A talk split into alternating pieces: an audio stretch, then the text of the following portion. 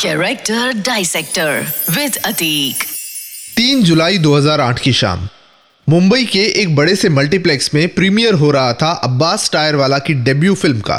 पर more than Abbas tyre वाला ये प्रीमियर इसलिए खास था क्योंकि इस फ़िल्म के थ्रू मशहूर एक्टर आमिर खान, अपने भांजे इमरान खान और जेनेलिया डिसूजा को लॉन्च कर रहे थे। फ़िल्म का नाम था जाने तू या जाने ना। पर 2008 की ये शाम ने 2022 की एक फ़िल्म पर गहरा असर डाला। जाने तू या जाने ना की प्रीमियर के बाद आमिर खान के घर पे पार्टी थी।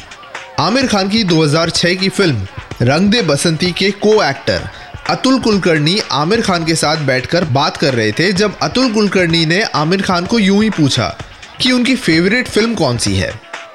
आमिर खान ने नाम दिया फॉरेस्ट गंप। पूरी रात आमिर खान और अतुल कुलकर्णी ने फॉरेस्ट गम फ़िल्म की बातें की। दो हफ़्ते बाद अतुल कुलकर्णी आमिर खान के पास पहुँचे with the Hindi adaptation of Forrest Gump, जिसे आमिर खान ने नकार दिया। विद द रीजन कि इंडिया में यह फ़िल्म बनना मुश्किल है। पर अतुल कुलकर्णी एडमेंट थे। उनका दृढ़ विश्वास था कि यह फ़िल्म इंडिया में बन सकती है। आठ साल और निकले फॉरेस्ट गम फ़िल्म के राइट्स लेने में। और कुछ इस तरह से। लगभग चौदह साल लगे इस फ़िल्म को बनने में जिसका नाम है Lal Singh Chaddha. Lal Singh Chaddha.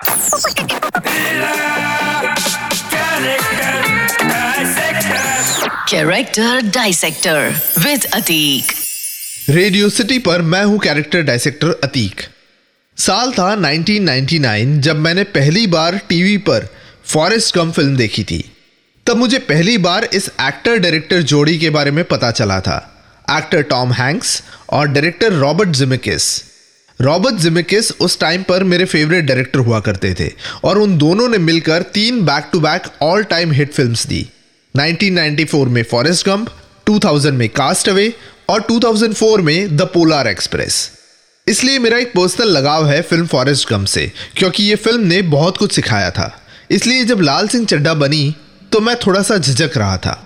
आज लाल सिंह चड्ढा को हम एक एवरेज या फ्लॉप फ़िल्म में गिन रहे हैं। तो क्या है रीजन कि जो फ़िल्म इंग्लिश में एक लैंडमार्क फ़िल्म रही, वो फ़िल्म हिंदी में फ्लॉप रही?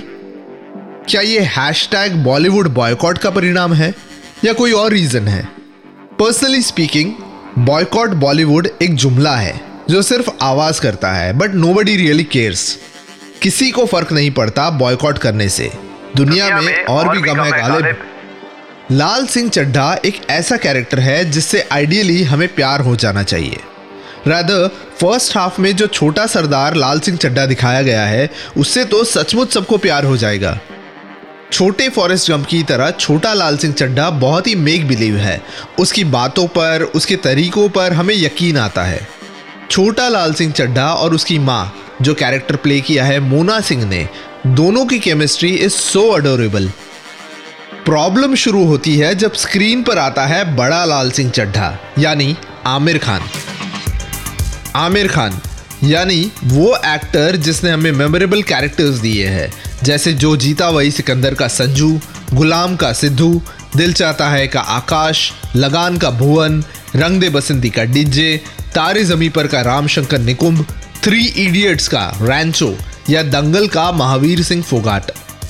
He set a benchmark for himself और जब आप ये लेगेसी लेकर आते हो और टॉम हैंक्स जैसे एक्टर का कैरेक्टर फॉरेस्ट गम को रिक्रिएट करते हो तो you come with that character's expectations Aamir Khan का irrational interpretation of Lal Singh Chaddha, जहाँ for God knows what reason Aamir Khan पूरे फ़िल्म में एक अजीब सी आवाज़ निकालता है।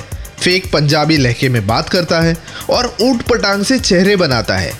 ये सब इस आइकॉनिक कैरेक्टर को ले डूबा है। थोड़ी ही देर में फ़िल्म व्यूअर्स को इरिटेशन होने लगता है इस कैरेक्टर से। जहाँ एक और फॉरेस्ट गम का कैरेक्टर ऑटिस्टिक होने के बावजूद एक रियलिस्टिक परफॉर्मेंस था, जहाँ किसी भी तरह का अननेसेसरी एक्सप्रेशन या इमोशंस नहीं था, लाल सिंह चड्ढा उसका टोटली ऑपोजिट करता है।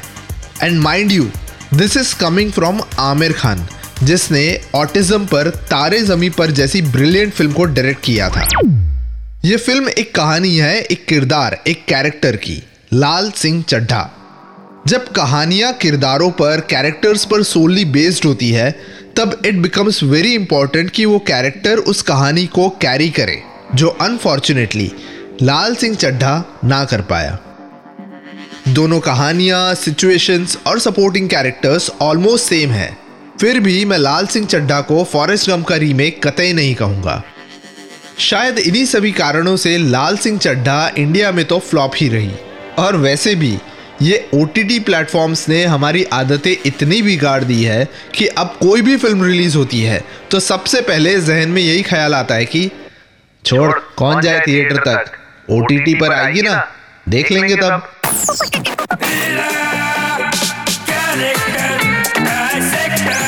Character Dissector with Atik. Radio City Radio City podcast इस पॉडकास्ट का फीडबैक देने के लिए मेल करें podcast at the rate my radio city dot com पर या फिर इंस्टाग्राम पे डीएम करें आरजे अंडरस्कोर अतीक पर।